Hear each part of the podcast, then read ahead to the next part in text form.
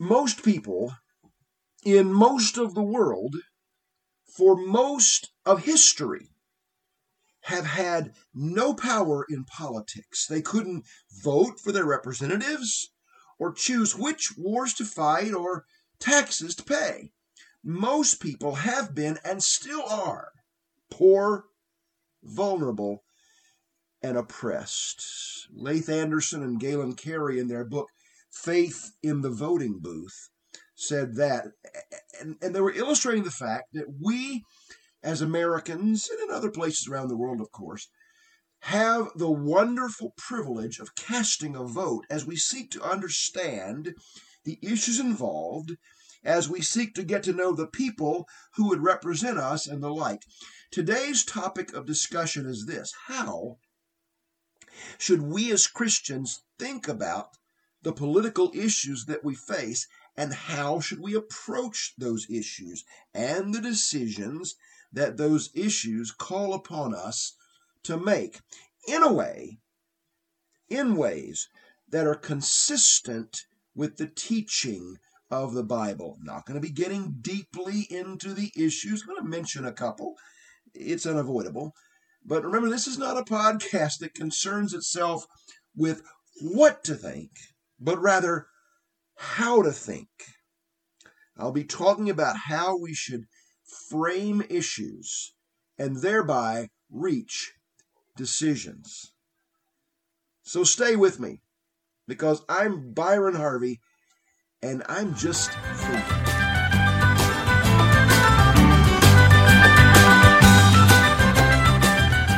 Well, welcome to I'm Just Thinking, where I invite you to ask Jesus into your head. Episode 7 of Season 1, as we consider this question How should we then vote? Got a long way to go today, so let's jump right into a discussion of the nature of political issues. I have a phrase, it's not all that original, uh, it's not all that special. But when I think about issues, I say this there are a few,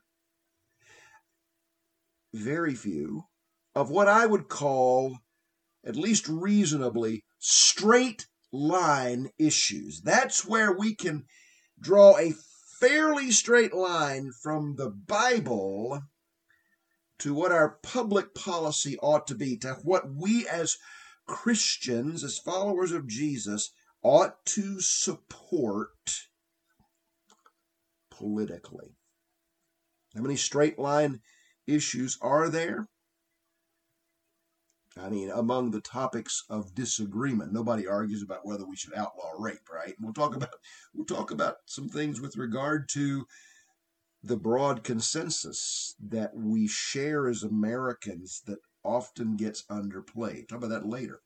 How many straight line issues are there? Answer not very many. Yeah, we can think of several that are pretty close, at least, to straight line issues. I think of abortion. Yes, on the question of what the Bible says about human life and about how we are to regard it, there's not a real way we can avoid the truth that the fetus is human, and thus to kill it is murder, period. Now, there are all sorts of ancillary questions regarding the subject which are not as cut and dried. But I think that the core issue is biblically clear.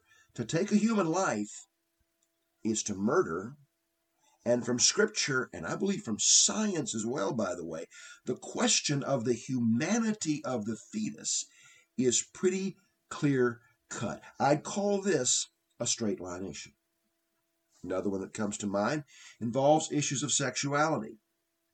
We can say pretty clearly from Scripture that the biblical sexual ethics involve only a man and a woman committed to each other in marriage. The only definition of marriage we encounter in Scripture is the same.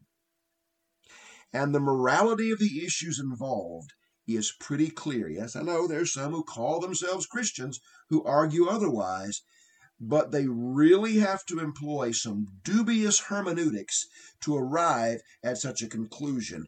Or, or maybe and, they would deny what I believe is a, a bedrock cardinal principle about Scripture, and that is the Bible is without error. Now, if you call yourself a Christian and you say, well, I think the Bible's got errors, know two things. Number one, uh, you're taking a position that effectively no Christian no person who would call themselves Christian would have taken that position 150 years ago. 150 years ago, before the advent of what's called German higher criticism, if you called yourself a Christian, you believe the Bible is true completely.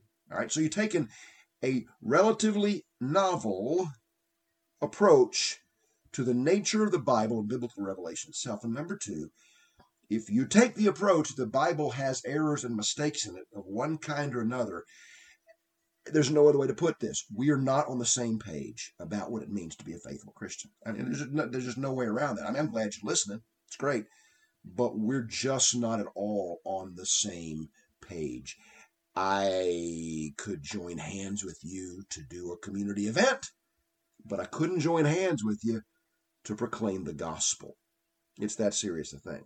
So, yeah, if you if you believe the Bible has mistakes in it, or if you don't employ a solid, consistent hermeneutic to Scripture, maybe you can call your call yourself a Christian and argue otherwise. But it's pretty clear that the biblical sexual ethic is one man and one woman, period, and no other.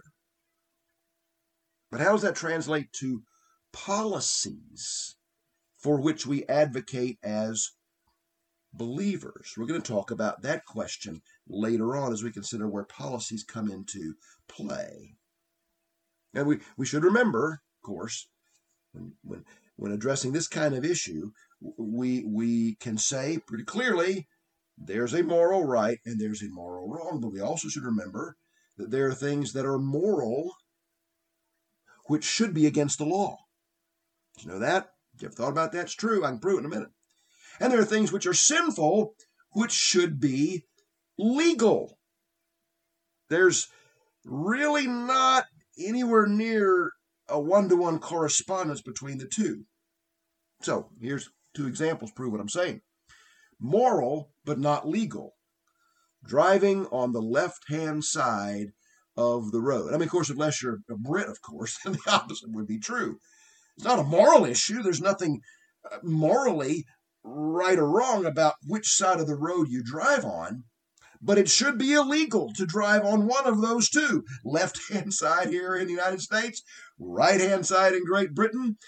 Of course, you want that to be illegal. We'd have chaos otherwise. Moral, but certainly not legal, and I'm glad that's the case. You say, well, but are there things that are legal but sinful? Yeah. Anybody for criminalizing gluttony? I didn't think so. Bible talks about it clearly as sin. I don't want somebody policing my meal at Chuy's like I ate for lunch today, although I did not engage in gluttony at Chuy's today. Not that I haven't before. But let's move on from that. so, when we consider the subject of homosexuality and other questions of sexuality, we can more easily determine from Scripture the morality of some of those issues than we can what policy should be. Here's another one care for the poor. You know, the Bible has really clear and consistent and regular teaching that we should have as followers of Jesus, as the people of God, a concern for the poor. You can draw a straight line from the Bible to the importance of caring for the poor. But once again, how does that translate to policy? How do we care for the poor? And there are different perspectives on that and different approaches to that on different sides of the political spectrum, right?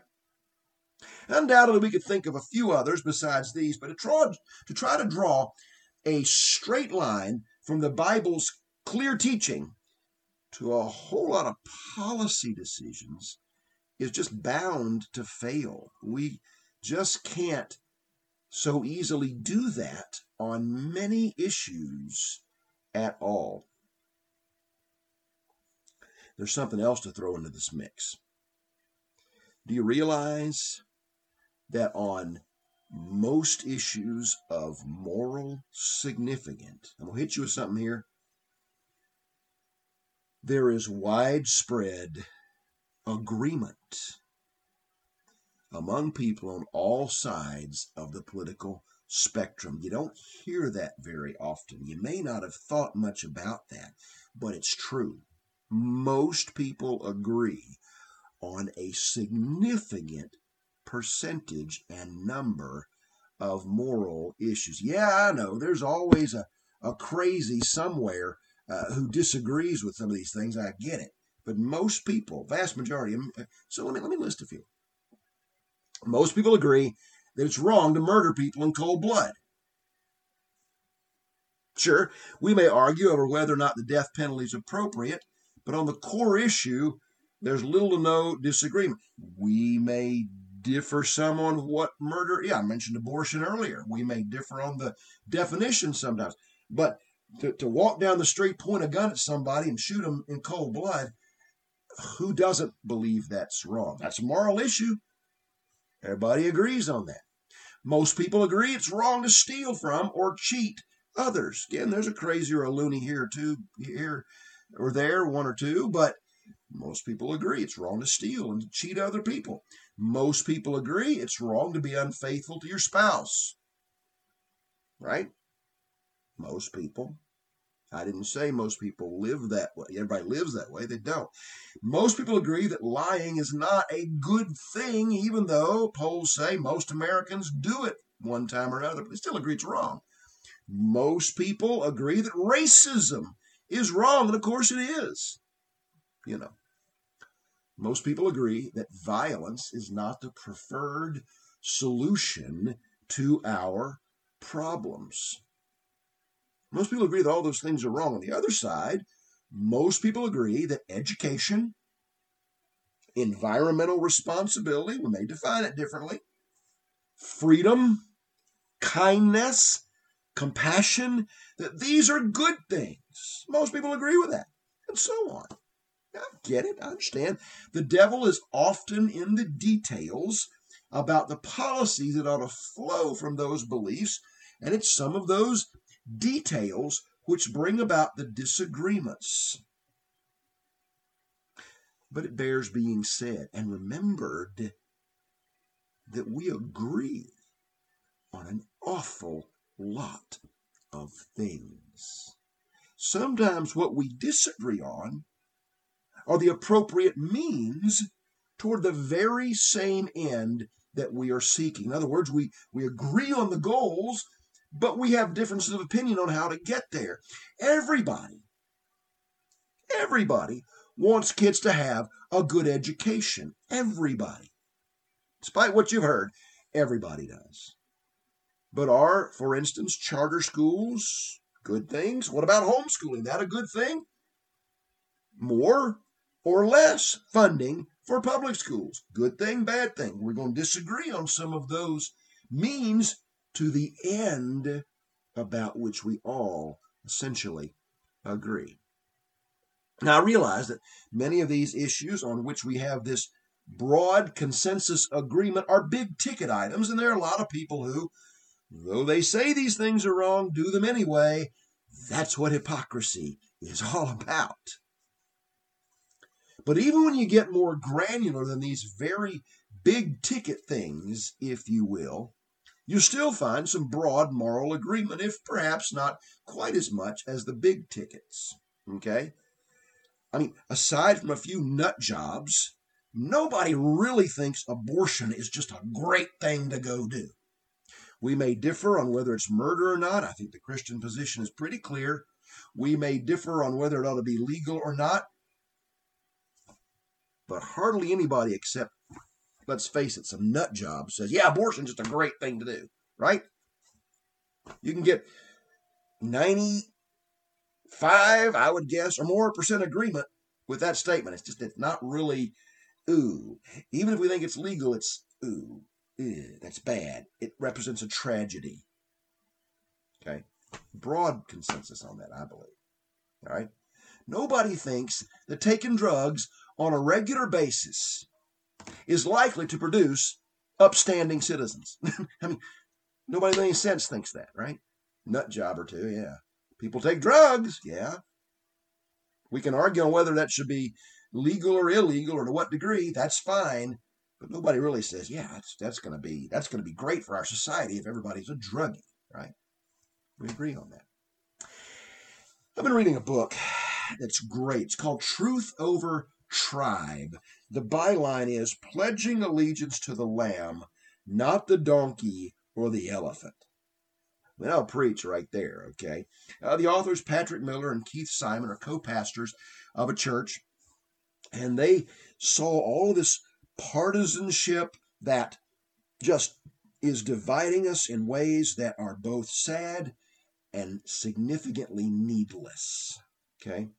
And they wrote this book about choosing truth over tribe because way too many people are choosing tribe over truth. I don't have any problem saying that because it's as obvious as the nose on my face.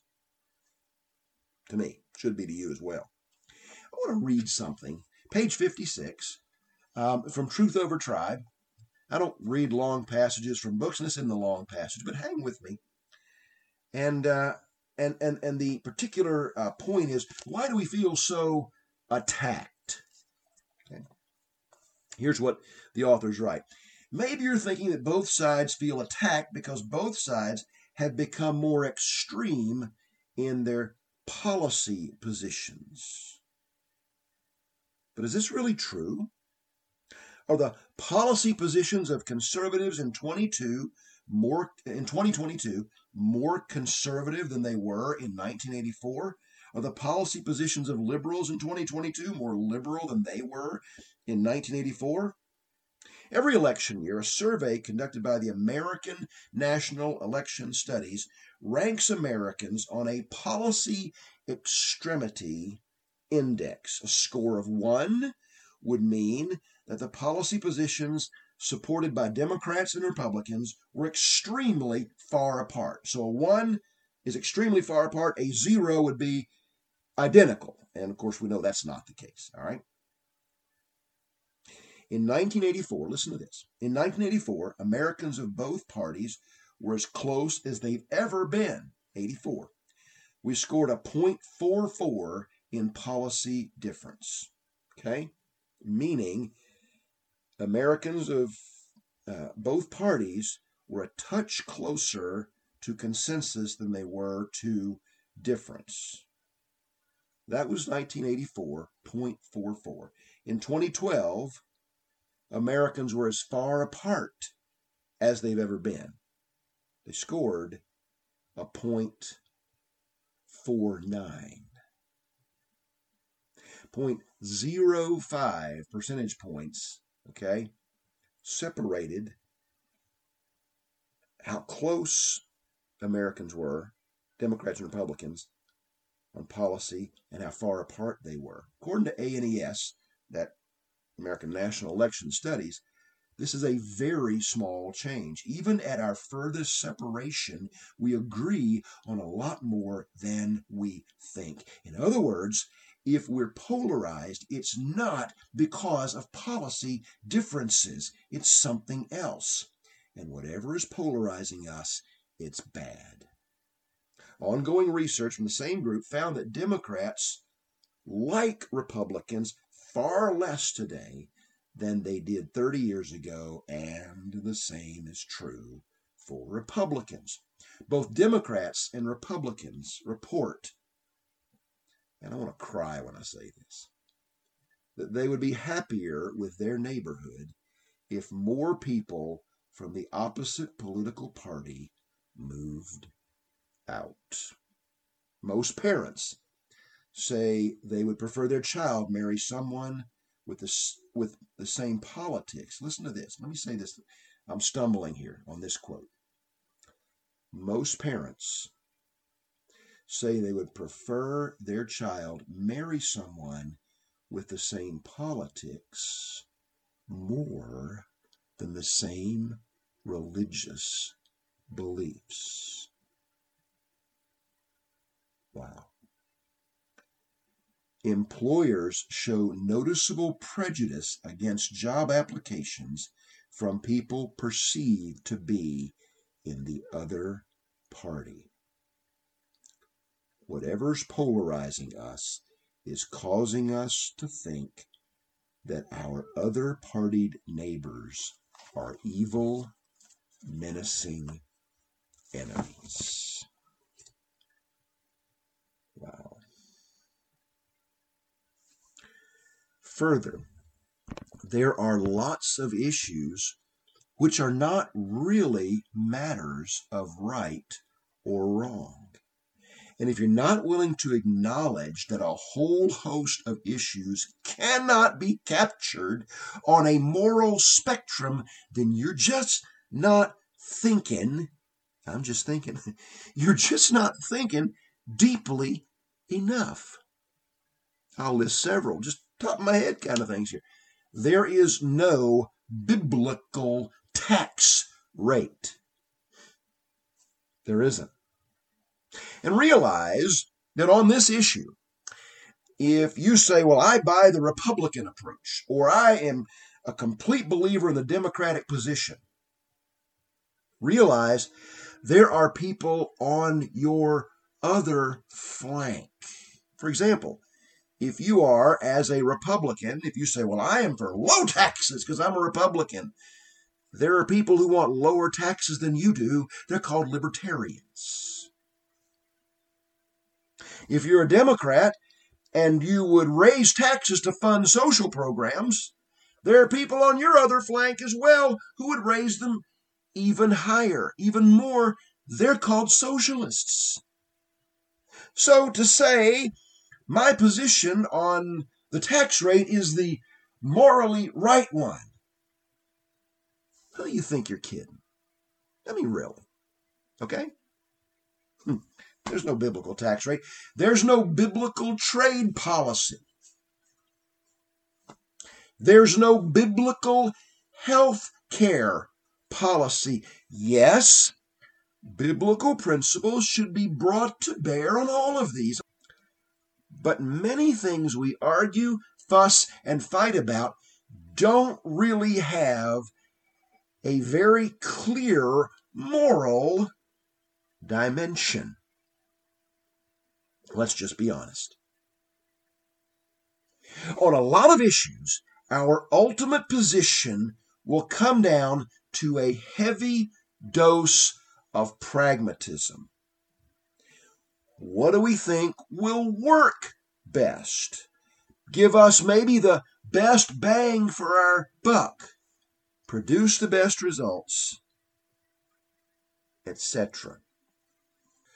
Well, friends, I've got a little present for you, I guess. When I uh, began this episode, I fully intended to uh, uh, talk about more things than I have thus far. Got it all videotaped, got it all on um, audio, and realized it was longer than I wanted to subject you to in a single sitting. And so I'm going to cut it into two. So uh, next week, we'll talk about the second part of how then should we vote. Share this with a friend. If you're enjoying it, if you're getting something out of it, this is how we get the word around, okay? And uh, and make sure you like it. Well, if, if you could take a minute and leave a review, just say Byron, he's uh, devastatingly good looking. No, you don't have to do that, but you know, that'd be a good thing too if you can find a place to leave a review. I'd appreciate that. Uh, but regardless, thanks for joining me. And until next time, I'm Byron Harvey. And I'm just thinking.